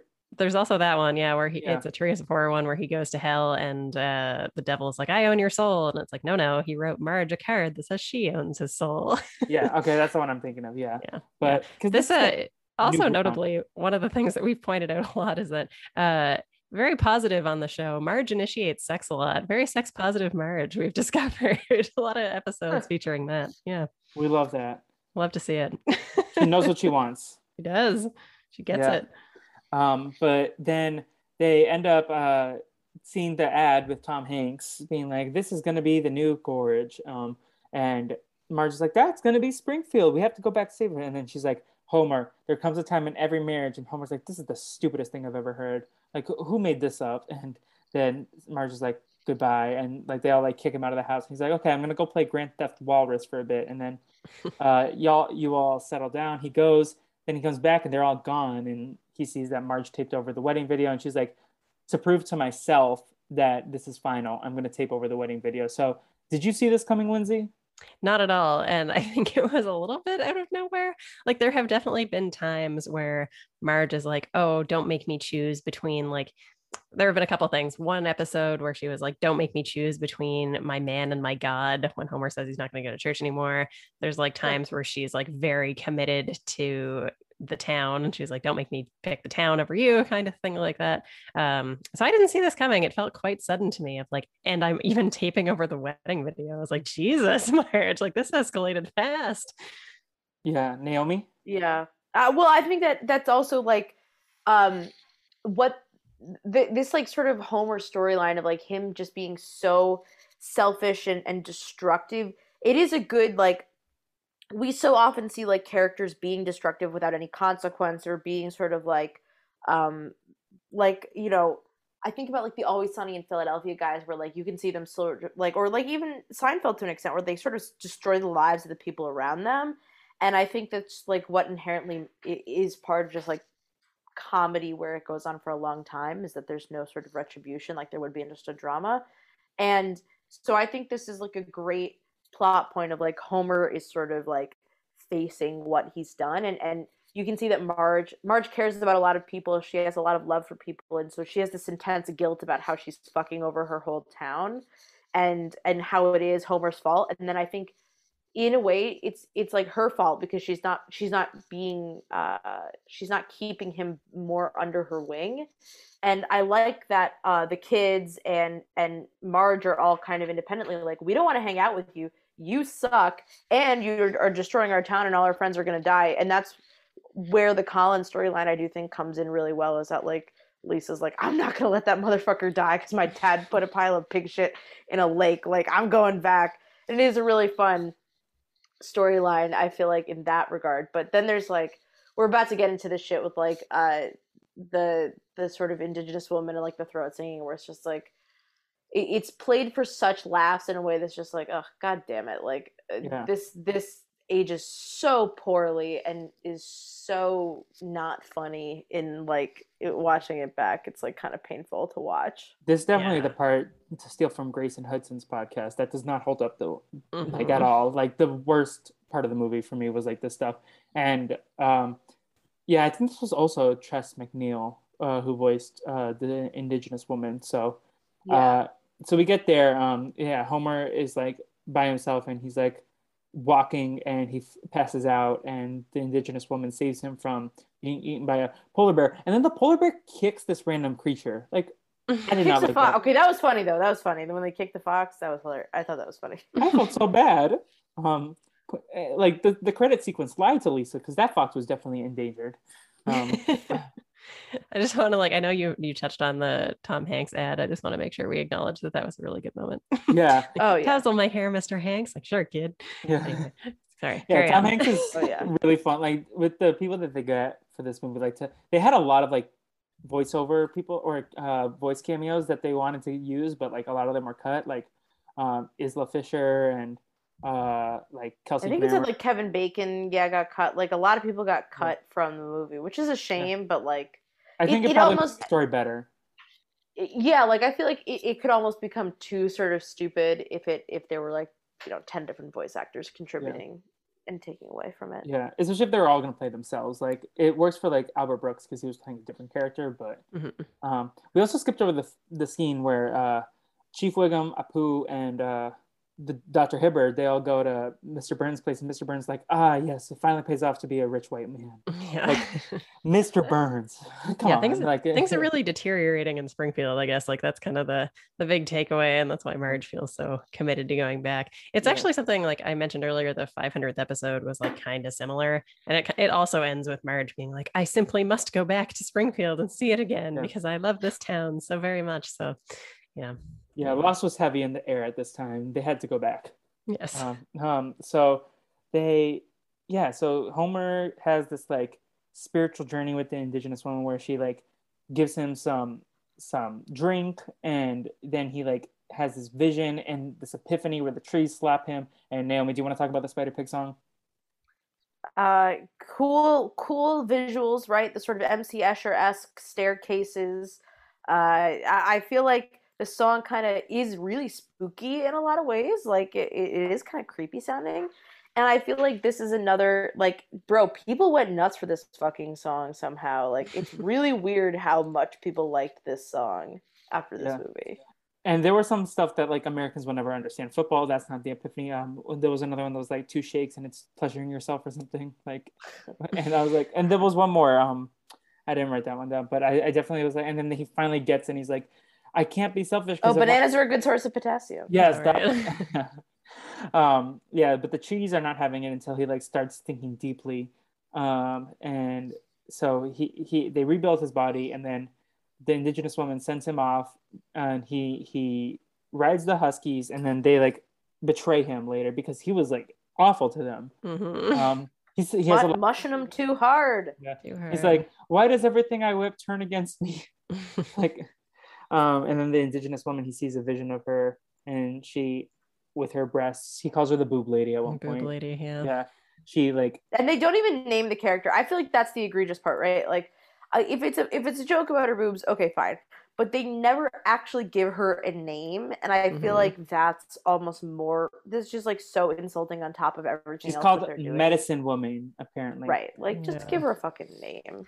Yeah, and just like I mean, the throat singing is clearly played for laughs. It's like, oh my god, look at how ridiculous this is, and like she's a boob lady, she's got big boobs, and she's gonna point the way, and it's just like, all right, come on, like how yeah. much do we have to do that is offensive here? And then she like blows into his mouth, and he becomes a balloon, and like, yeah, yeah, it was like that's probably the my least favorite part of the movie, but uh, mm-hmm. he uh he ends up immediately getting to Springfield, which again, Springfield can be wherever it needs to be. Like he walks like two steps and he's there. Um, and then uh, they he well previously Marge and the kids got caught in Seattle because the government and Naomi you mentioned this earlier if you want to talk about this but this is also the scene where Bart says that Mickey Mouse is a capitalist corporation. Um, I mean but, just mood. I couldn't agree with you more Bart. Yeah. But this is where the government has an eavesdropper and they're like talking about the phone. They like track the phone calls and the guy's like the government actually found something out for once um, so uh, they get caught and they're in the back of the van they get uh, knocked out uh, and then they homer with the stop sign um, yeah. and there was something also, strange about that stop sign yeah there was another one that was like one vey and there was one more the the yelled, yelled. yeah. um and homer tries to hit it with the with the what is that thing called? The, yeah, the like a ball. Wrecking ball, yeah, good call. And then he gets caught um, between a rock and a restaurant called the Hard Place, which John John uh, tweeted us out about. Um, so uh, yeah, was that uh, was that also a Heidi quote in Amazon? Yeah, rocking a hard stone and the rock hard stone, yes. Yeah. Um, but he ends up being like, okay, he's gonna. How did did they? I, logistically, I want to know how they got Marge and the kids back in the dome. Great question. Does it have a door? they just like put them down and through the hatch on the top. That's a great call. Yeah. That that is something that has always bothered me. But uh, they're they're back in there, and then they decide to throw the bomb because that's. Uh, I did like the line where he's like, "Not three, no, uh, less," and then he's like, "One, no, uh, higher, five uh, and then he just jumps around. He says yeah. six, too high. Uh, six, no, three. You already said three. Two, double that. Four. Um, yeah. Yes, that one. And that's he's going to demolish Springfield. Um, and he throws the bomb in there. And Homer's like, okay, let me go. And then they, the, meanwhile, the citizens of Springfield decide to distract with Cletus. He's going to talk about the rat, and then they're going to climb up and get rid of the. Uh, and are they going to get rid of the bomb? Or are they going to escape? That was not clear to me. But Homer, Yeah, there's like a the bomb is hanging down out of this hole in the top of the dome, and they're like, oh, if we like climb up the rope, we can escape out of this dome.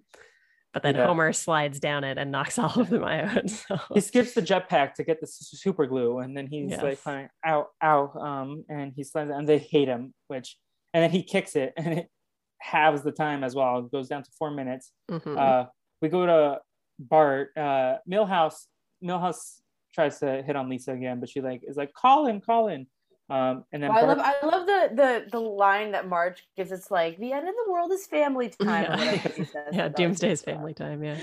I did love that too. Yeah. Um, but uh, yeah, Bart goes to see Flanders at the church, and then the kids are like, "No, you don't want to be here. You don't want to be uh, with Flanders' kid." And the, Homer goes.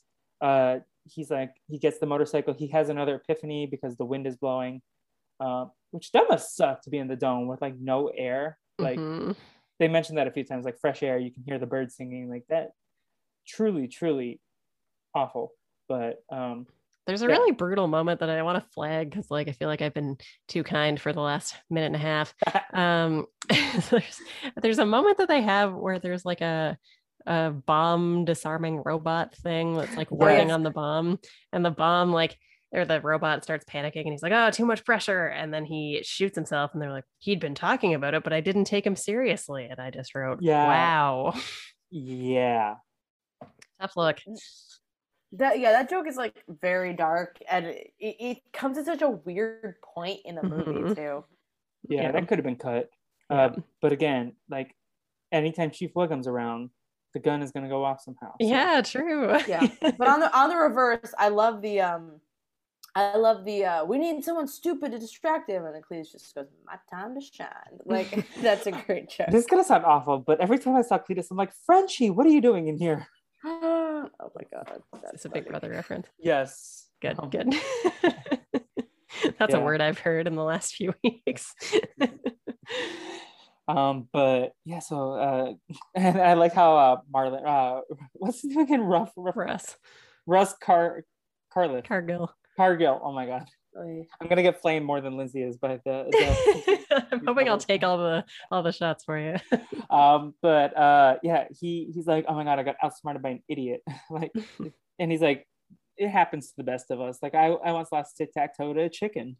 Um, Great line, great line. Uh, but yeah, so Homer ends up speeding through, and Bart's like, "You can hold the bomb." He he offers bomb Bart to hold the bomb, and then Bart's like, "Okay." He's like, "I wish Homer was my dad." Those are uh, Flanders' kids, and he speeds off, and we come back to that scene at the carnival. No, you're missing. You're missing the best line, Felipe. Oh my god! Because I wish, I wish Homer was my daddy. He goes, and I wish he didn't have the devil's curly hair. And like, it just like is such a stupid. Like that's such a great sort of Flanders joke where you're like, oh yeah, right. Flanders a little bit of a lunatic too. Like, Yeah, oh, perfect.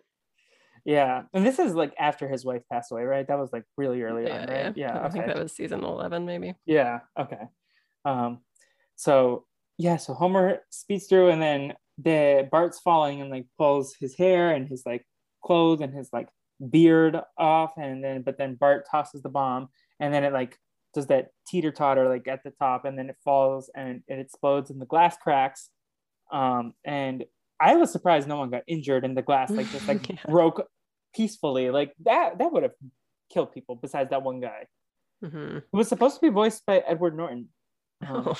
and then they they didn't like how it sounded. So then uh, Dan Costa Castaneda, is that how you say his name? Castellaneta. Castellaneta uh, did the voice for that. Nice. Um, I don't know if either of you caught the the reference here when they're going across Springfield Gorge. Was that something either of Yes, you are uh, familiar with? The Bart yeah. the Daredevil episode, or one of the yeah, yeah, crashes yeah. in, and then the ambulance was there.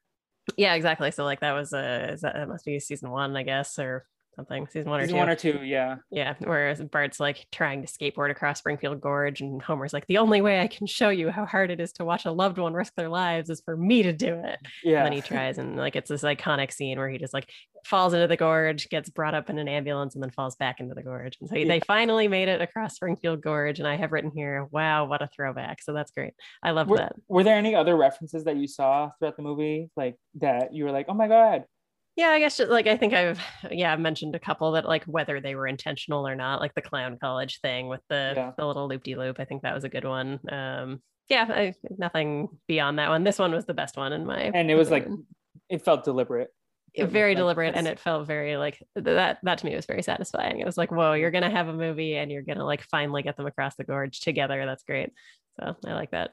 Yeah, but then uh Russ he shows up, he's gonna shoot them, and he says, uh, and he's about to shoot them, and Maggie throws a rock on him. He he is knocked out, and then we get the the romantic Homer picks up Marge, and they speed off, and I guess that's the end. No, there's a there's a final scene where Bart and Homer are on the roof, and uh, yeah, they there's more dares happening, and it's uh, more shenanigans there. And then the credits roll, and then did, did either of you watch the credits sting at the end? Uh, the one in the theater. Yeah, where they like are The- the- the I like the Tom Hanks one that's just like, leave me alone. Yeah, if you ever see me in real life, leave me alone. yeah, um, yeah, but the one where they're also like there, and Bart's like, uh, and he's like, I want to leave. I need to go to the bathroom, and Homer's like, No, we need to watch and see all the pe- all the names of the people who worked here. Um, and then Lisa's like, I just want to make sure none of the animals were harmed in the making of this production. Yeah. yeah, and that's the Simpsons movie. So, do we have any like thoughts about the movie as a whole? I know I did a lot of talking about the plot, but any like things that I jumped over that like you want to hit on? Naomi, you want to go first? Um, well, I'm so curious, Lindsay, about your thoughts because I think overall, like when I watch this movie back, the stuff that doesn't hold up, I think we all know is pretty clear. Mhm. But overall, I I think a lot of what we were trying to do with Naomovies, uh, not to name drop my own sort of podcast section name, but uh, is that we we were really trying to look at like movies that we remembered from when we were kids and just like look at either how kind of bad they were or you know maybe if, if they do hold up where do they hold up? And this is actually i would say a movie that holds up pretty well. Um, it is pg-13 and like is not technically for kids but like as a middle schooler this movie stuck with me very deeply and like it is it did actually make me want to go back and watch really early simpsons because like i do love a good you know like this like funk dancing for self-defense jokes and things like that. Like those those jokes always make me laugh when i see them on my timeline and i'm like hmm maybe i should go back and watch all of these all of the simpsons now. So if all you the good stuff if you like Futurama, I think you will really, really, really like early Simpsons. Uh, like I- feel like the best way to explain this is like there are whole stretches in early seasons where I will end every episode with tears in my eyes because I'm just like, oh my god, like this is so heartfelt and beautiful, and like there are legitimately moments of just like true joy and family bonding, and it's incredible. So like this didn't have that for me, which is like a bit of a bummer. But this is far, far from the worst that The Simpsons can produce the I, I thought the storyline to this was like actually pretty cohesive and like they did a good job of actually using like Lisa to a lesser extent um but I think they do a good job of like using all the characters and like as as I said before like it's clearly an event this doesn't just feel like a long Simpsons episode it's like this is bigger than itself I think they did a good job with that and I think Russ Cargill is a treasure Yeah, or Albert Brooks please exactly. Yeah, I think that's actually a great way of phrasing it. Is like it doesn't. So many like TV movies or like movies based on TV shows feel like they are just a bloated. And actually, Felipe, I think we got to add the SpongeBob movie to the list because yes, we do. feel like th- the SpongeBob movie. I-, would be curious to look back and see if it falls under this category or if it actually fails to be like a for a bigger extension of what it's what the show is. Um, but I couldn't agree with you more, Lindsay. Like up, the- I'm gonna cry though. yeah like that this is a this is a very successful version of um the show Mhm. Yeah, in we could do like all the Nicktoon movies. Like I have so many thoughts, but that's for another date and time. Um, but yeah, Lindsay, did you have any like all-encompassing thoughts besides what you just said? uh, like to follow up with Naomi's or yeah, no, nothing more than that really. Like I was pretty excited that I now have filled this gap in my knowledge. Like Yeah. it was obviously a pretty sizable one to be like, I have a podcast about The Simpsons and I've never seen The Simpsons movie. Well, are you two aware that there's like talks and they're like working on a sequel at this point in time? oh God. Oh no. I don't know that I would watch. I would not be watching that. Will I watch it? Probably. Will it, will it be as good as this one? Absolutely not. Um, yeah, I don't know that you, you you could not pay me to watch another Simpsons sequel right now. Like I'm I'm I'm I'm fully beaten by. Yeah. I very Yes. much want you to watch the early episodes though, and I would love for you to report back and tell me what you think. Yeah, Naomi, I think gotta watch Bart Bart the Genius. That's like my all-time favorite one. Uh, and uh, obviously Bart Gets an F. Lindsay Mhm. plugged that one earlier. good. Actually, Lindsay, before we get into like our regular like things that we have, uh, Mhm.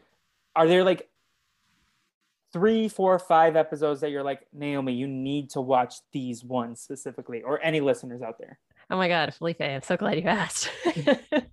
so I have a, a full on ranking of the episodes that we have covered just on the podcast. But so my top five episodes at the moment. Number one, A Streetcar Named Marge. It's when Marge is in a musical version of A Streetcar Named Desire. It has everything. It's got music, it's got incredible jokes. It's perfection. It's truly amazing. Uh, Last Exit to Springfield. This is also in season four. That one is about a worker strike. So we get a lot of union talk in there. Great Homer episode. Very, very strong. Lisa Substitute, season two. She uh, has a little visit there from uh, who was her, who was the voice of this guy? Oh, I'm gonna get dragged if I don't. The, oh, Dustin Hoffman. Yes, is her substitute teacher. Beautiful moment. Uh, lots of crying from me at the end of that episode. and Ho- Homer at the Bat is season three. Homer's on a softball team. You get nine cameos from very famous baseball players. Very, very good. And then Duffless also in season four. So season four is like really a high level one here. but- Yeah. So yeah, all of those ones truly incredible. Please watch them. I would love to hear people's thoughts if they go and watch early Simpson episodes as a result of these recommendations. Yes, Naomi. I will also watch them before our next podcast, and we can do like a little like recap before we get into whatever movie we choose next. Have you decided, Naomi, what that's gonna be? Um, no, but also I cannot promise the same thing. I am about to be incredibly busy, so don't put that on me. okay. Streetcar Named Marge. Just watch that one. It's beautiful. Yeah, I'll watch that one. okay. Um, Felipe, I think I it, it did hit me. I think we should do Stuart Little. I like that's a movie that like looks weird in retrospect. The animation's a little iffy. When you think about the logistics, it's got Hugh Laurie and, and Geena Davis. and- You know what I mean? Like yeah. I feel like it's got every kind of think weird. I Laurie have- was in Stuart Literal. Yes, he's the he's the Stuart Little dad. That's incredible. I just referenced Stuart Little like yesterday, which is very funny. There used to be this website called leasthelpful.com that had like the least helpful Amazon reviews. And someone was like, one star, not realistic enough, like lacking the gritty realism of a talking mouse movie. Talking about this movie where basically the the parents died because they were like crushed by a can or something like crazy. I think that's what we should watch next. I feel like Stuart Little two is more memorable to me, but like I am so down for Stuart Little one. I think I, I, have. you're you're implying that I wouldn't watch both Stuart Littles. I love it. I, I think I ha- I know someone who I want to ask if they can do it. Like uh, someone from BU who literally did like a whole Stu- Stuart Little like piece for their stand up show this like recently. So let me see if Danya is available. But like with or without Danya, we have to do Stuart Little. Done. Uh, okay. She's so funny. Um, but yeah, so let's talk about our scores. So one to five or zero to five. Uh, Lindsay, as the guest, how would you rate this movie? Zero to five. Oh, two. Two, okay. That's I don't know. Yeah, I think so. It's like it wasn't incredible. It wasn't unwatchable, especially the further into it we got. I was like settling in and like we were we were hitting a stride. So I I'll think give the, it a two. the fun and games segment in screenwriting language, like the the one day like the mob comes after them and then before they get to Alaska, I think that's like my favorite part of the movie. Like just like these family shenanigans. It felt like Mhm. very family road trip movie. Yes. Uh-huh. Naomi, what about you? How would you rate this movie? Um, I would give it a three solely for the um, American Idiot uh, funeral version joke, and I am gonna go give it a three on Letterboxd right now. I realize I didn't log it on Letterboxd, so Is it a three out of ten or three out of five on Letterboxd? three three out of five. But that's like a it's like a soft three out of five. It is Okay. not like a you know it, it's not even close to the three point five. So I preface this by saying I'm incredibly biased, and this is like Oh boy. Oh Like, boy. Eh, it's gonna be a straight up five. Oh my it's gonna be a straight up five. I can recognize all the flaws, but like this movie means a lot to me, so I'm gonna give it a five. And bro, a five? Oh my god! just the full on nostalgia glasses on. Like I gave the Scooby Doo, the live action Scooby Doo movie, a five as well. So that movie's better than this movie. okay, but we're not comparing that one to this one. We were comparing that one to the Scooby Doo movies. We're comparing this to the Pink Panther, which I believe I gave a one. so that's not how any of this works. maybe I will adjust in the future. But um, lastly, before we go, I do want to ask everyone for their MVP and LVP of the movie. And Lindsay, you can give your favorite background character as well as our guest. Okay, um, so MVP Russ Cargill. yep. uh, no question. He is he's a legend. Um, LVP going to Ralph Wiggum because of that line. like I like boys now or whatever. I like men now. Truly trash. Um, and Ralph Wiggum will always be my LVP. Uh, and then in terms of uh, background characters, geez, I didn't think about that. Um, can we give it to like uh, the woman playing the Green Day funeral song? okay. So like Green Day funeral song piano player.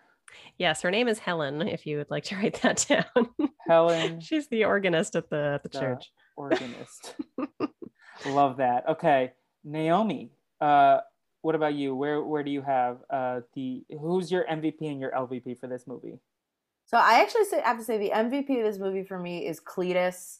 Um, very very funny line deliveries. I, I simply can't. Like it's so stupid in in its delivery. And i think also a great embodiment of like the simpsons because so much of the simpsons is not only the family but the people that surround them and like those are great um those are great moments. I also have to say we didn't talk about it but the joke at the end where mr burns is like if you smithers if you committed suicide it would maybe make me feel better is very funny. Like it's very dark but but a funnier sort of suicide joke. Um and then i really have to say the lvp of this movie uh is it Ralph Wiggum or is it the writers who wrote in the Medicine Woman? I'm not sure. It's either one of the two. Who who was it? The writers who what? Whoever, whichever one of those motherfuckers who in the writers' room went, well, what if there was a really big boob lady who who was like okay. a, a, parody of a, of a of an Inuit woman, and they said, yeah, let's write that. They are the LVP of this movie. So the the screenwriter the racist. There's a lot of credited screenwriters on this movie. I think one of the movies with the craziest amount of screenwriters I've ever seen. Oh, there are so many. um, creative. Well, that that racist screenwriter. That's what I'm putting it in here. yeah. Um, I thought Naomi was going with Marge, and I feel like Marge is the heart of the movie, but like Bart is my favorite character. So like I'm gonna be basic and say Bart is the MVP. Um, LVP. Hmm. Let me let me uh can I give it to Hans Zimmer for that creepy, creepy? No, I'm not going to do that. oh, the polar bear who kicked the fox. yeah. So that's that's the the LVP for me. But yeah, so um, I guess that's kind of a wrap on the movie itself. Lindsay, first off, thank you for coming on. And where can people keep up with you? And do you have a pop culture plug besides like Simpsons and BoJack Horseman? Oh my God. Oh, this is so fun. Okay. So, first of all, this was a delight. Thank you so much for having me. I of hope course. that people don't uh, get Yay! mad at you. But uh, things to plug. So, Simpsons Then and Now is the most relevant podcast. And I guess I will plug. We are currently on a bit of a hiatus because it was summertime and now I'm moving. It's a whole thing. But we will be back. We talk about an old episode and a new episode that have a theme in common. And then we just talk about how the show has changed. And then, if you want to hear me talk about a show that I'm always positive on, another animated show, you can check me out on Bojack Horsepod. We're doing like a totally spoiler free Bojack Horseman rewatch. So if anybody has never seen it, you won't get spoiled. You can watch along with us. totally achievable. We're like halfway through season three right now, and we're having so much fun with that. And That's an incredible show. You so. you have like some a writer has the attention of the podcast, or like the podcast has the like a writer's yeah. attention. The creator of BoJack Horseman, Raphael Bob Waksberg, tweeted at us something that was like super niche to the podcast, and I was like, "Oh my god, he's listening! We got to get him on." But we, uh, it's a little bit of radio silence right now from RB Dub, but we're yeah. working on it. Wow. yeah.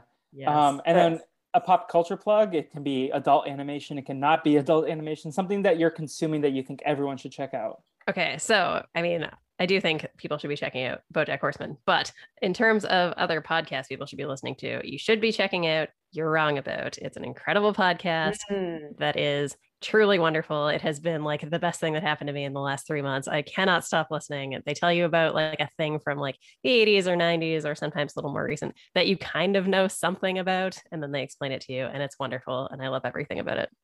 Yes, that's that's a great plug. We we don't have a ton of people plugging podcasts when they do these pop culture plugs, so we love we love supporting this kind of content creation. Love to um, see it. This is like a bucket list guest. Like Lindsay Wilson is so oh my god, absolutely funny. Like I am just so grateful that she said yes to being on this little little engine that could podcast over here. Um, so thank you for joining us. Before we say goodbye completely, Naomi, where can people keep up with you and all the LRG podcasting you're doing? Um, yeah, I mean, you can look at Twitter, but more importantly, I have watched all of the Jackass films, including the one, the the two point five and the three point five.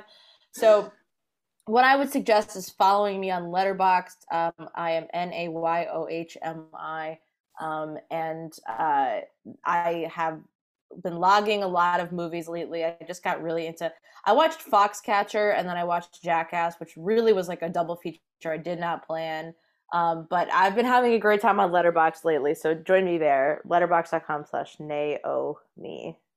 Yes. Um, I'm dying. Maybe we'll have to do the Jackass series as its own like separate. Like, Bro, I could talk off. for hours about how Jackass is actually really good. Maybe a Mike like... White was robbed bonus episode with Maddie Fresh. I know you wanted to talk about something with him. Uh, I want to talk about literally anything with Maddie Fresh. Here's what you do, guys. If you like me, tweet at Colin Stone and tell him that he should give me and Maddie Fresh a podcast. um, and then for me, you can follow the Brazilian Dragon at Brazil Dragon Pod. Uh, we're doing a Scooby Doo movie this week with Naomi. We have to figure out that time, Naomi. Um, oh uh, Jesus Christ, yes. Lindsay! If you ever have Scooby Doo thoughts, you're more than welcome on any Brazilian Dragon or Phineas and podcast. Um, if it wasn't for you meddling kids or whatever. yes.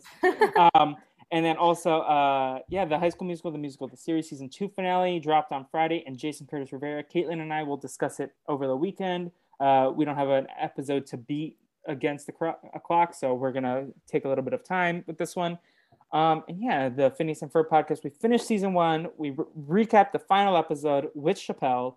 It was a lot of fun. And then Navi, Will, and myself will get together to do some like season one look back and figure out our plan for season two. Otherwise, you can follow my main at What the Fleet, and you can find me in the post show recaps Discord where me and Lindsay became buddies. Mm-hmm. Just two best friends. Yes.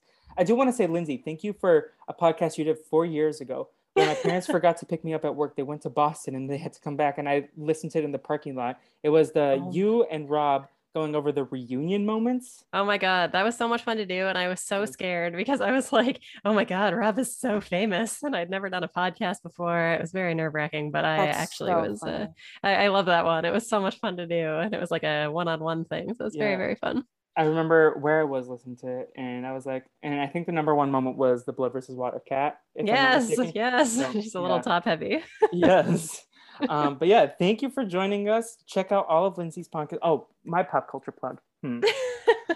I don't know. You know what? Never have I ever season two. It's still relevant. Go watch that. It's such a fun show. Um, and yeah, and always more Simpsons content. You can always go check. There's like so many seasons, but especially the first few. Um, yeah. So with all that being said, uh, should we leave the people with a hashtag? Oh, geez. Mm. Hashtag I simply can't. I simply can't. Love that. Yes. um, in honor of Cletus. With that being said, hashtag I simply can't. See you next time when we go back to the Naomovies. Bye, everyone. Bye. Bye.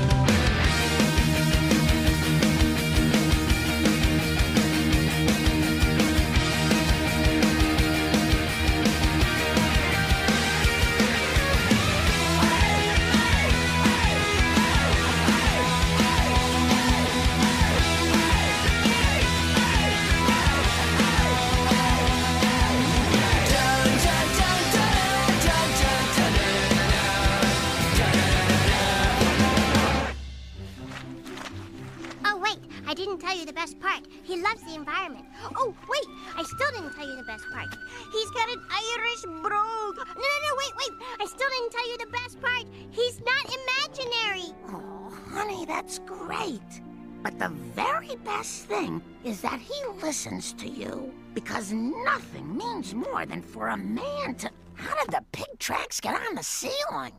Spider Pig, Spider Pig, does what